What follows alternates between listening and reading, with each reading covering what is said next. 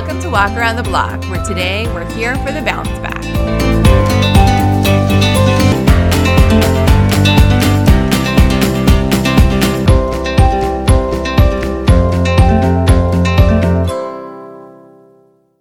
Hello, hello, hello. We're a little delayed. Better late than never. it's a new week. Uh, it's gorgeous here. I have not put out fall stuff yet, but I think this is the week. Of course, the football is obviously out, but the rest of it. I actually started to on Saturday, like made a move to, and my husband stopped me. I think maybe he felt like it was too hot still. We are definitely wired that way. It doesn't feel like fall until it feels like fall. Middle of September really kind of is fall, though, either way. So this might be it. In case you were wondering, though, I have not painted my bathroom or mastered the Instagram hair tutorials either. So.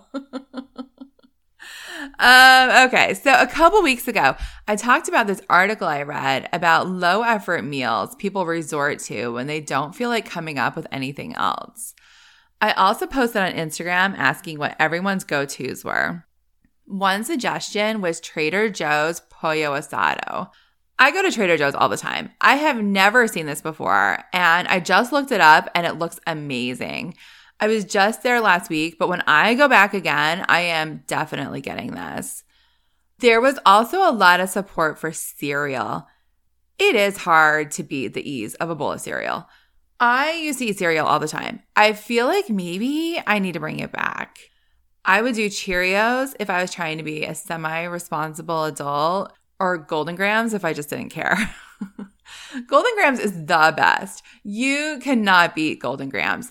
Any cereal you can enjoy as a cereal and also as the base for a delicious s'more treat is a winner to me. I feel like I need to do a poll on favorite cereals now. Anyway, my only issue with cereal, like I said, is I'm the only one who uses milk in my house. So we don't always have it on hand, which kind of flies in the face of like the whole desperation meal thing.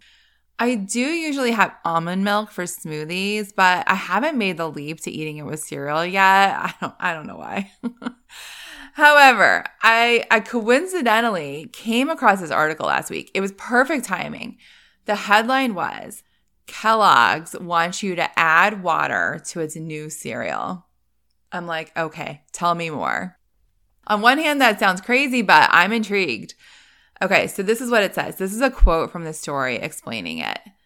It says the company's new Insta Bowls look like traditional single serve bowls, little tubs of cereal designed to be eaten dry or with milk.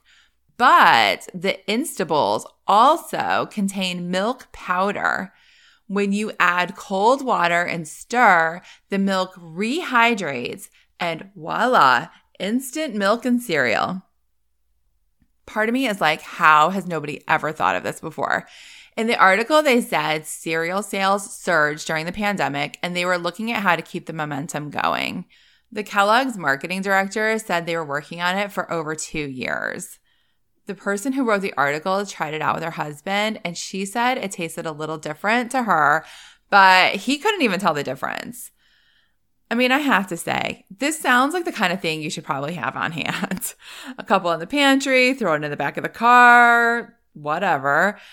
I don't know if it would be my first choice, but in a pinch, I would maybe actually consider this. These are the options they have frosted flakes, Raisin Bran Crunch, no thank you on that one.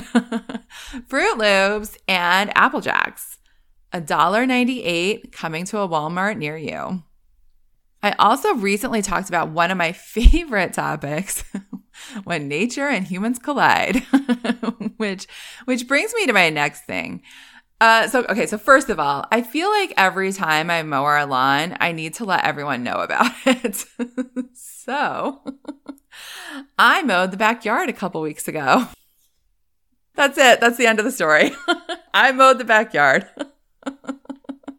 just kidding. It will it will somewhat come into play in a minute, but but for now we'll just let that sit there. So the backyard was mowed by me. Uh, the next time the backyard was mowed, my husband and I did it together. He uh, he typically does the actual mowing, but I do try to go out and help with the edging and cleanup when I can, just to make it go faster. There are a few practical reasons for this, uh, in addition to just the kindness of my heart. But on this day, there were two primary reasons.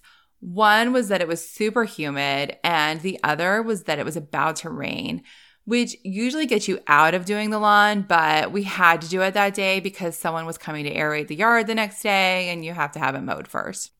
So, full team effort on the lawn. He was mowing and I was working on the flower beds, which I do not like doing, but we can save that for another day. the the point is while I was doing that and then the edging in the front, he had moved to the back. So, we were a little staggered with where we were by the time I made it to the back to start edging along the fence, he had disappeared. Convenient. no, I don't know where he went. I think maybe to get water or put something in the garage or something. I don't know. But but he was gone. So I'm edging along the fence. It's my first time using this edger because our old one died. So I'm trying to get the hang of it. The angle's a little different. It's a little heavier, probably a little more powerful, you know, just trying to get the hang of it. So I will say, I'm, I'm swinging it around like a little wildly. Not so anyone's going to get seriously injured, but I wouldn't say it looks like a professional out there. that was probably already understood. oh well. so, so maybe not the smoothest motion out there. And another thing is that whenever you edge along the fence, you will see these massive bugs, spiders. They'll, they'll jump up out of the grass every so often and just go scattering. Uh, it's not like, you know, a sea of bugs. We do have a pest service, but you know, it's summer in the South. There's bugs. Bugs in the South are massive, etc it is a little satisfying to do that. It's not like I'm even trying to kill them, but just like sending them back to their own side, like in the unfenced neutral area.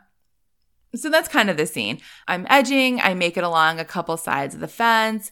I get to the corner, which is a little trickier to get to at the mower. So there's a little more to edge.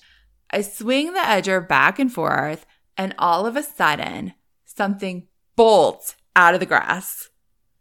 This is not a bug not even a massive bug. This is like a thing bolting out of the very corner of the fence. I fully screamed. I flat out screamed and I jumped back. I mean, I am dramatic, but I'm not that dramatic. I legitimately was like, what just happened? uh, the first thing I would like to say is that I screamed. And do you know how many people ran to my aid? zero. including my husband, who kind of wandered back into the backyard with his earbuds in maybe 30 seconds later. I was like, uh, hello, did you not just hear me scream? he pops out an earbud. He's like, huh? Say that again? so, you know, that's comforting. Uh, I would like to think one of my neighbors at least looked out the window to confirm that I was fine. That's probably what I would have done. And then, you know, talked about it here.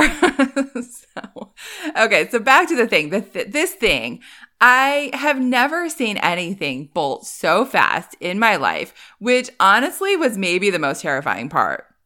The first split second, I thought it was a mouse and I was like, oh no. Oh no. Mice? I am not down with mice. I'm not really down with any of it, but especially not mice.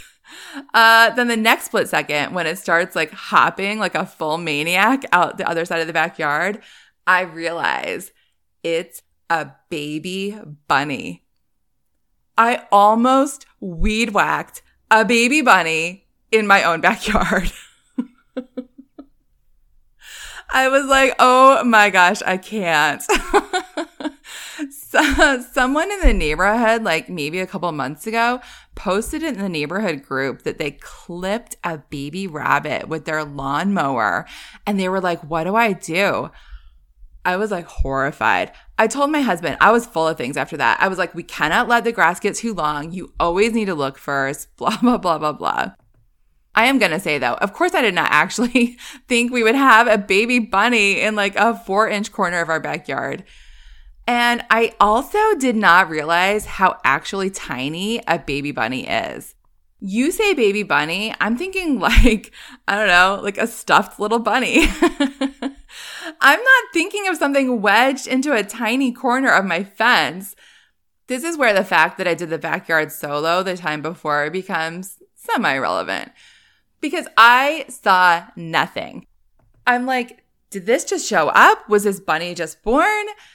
There is a rabbit I've seen who comes in the backyard very early in the morning and eats eats my flowers sometimes. I'm rarely downstairs then, but I did see it tearing back and forth across the lawn one morning. So I'm assuming I'm assuming the two are related. At any rate, I am happy to report that while the baby bunny and I both completely terrified each other, I think everyone was fine. There did not appear to be any injuries.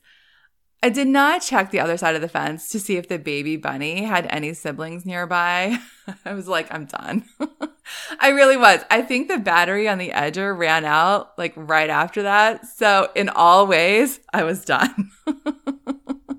At least it wasn't a mouse. all right, that's it for today's Walk Around the Block. Follow the podcast on Instagram at Walk the Block Pod. Subscribe or follow on Spotify or Apple or Google Podcasts and leave a review if you feel so inclined. Thank you to all who have left reviews already, and I will hopefully see you later this week.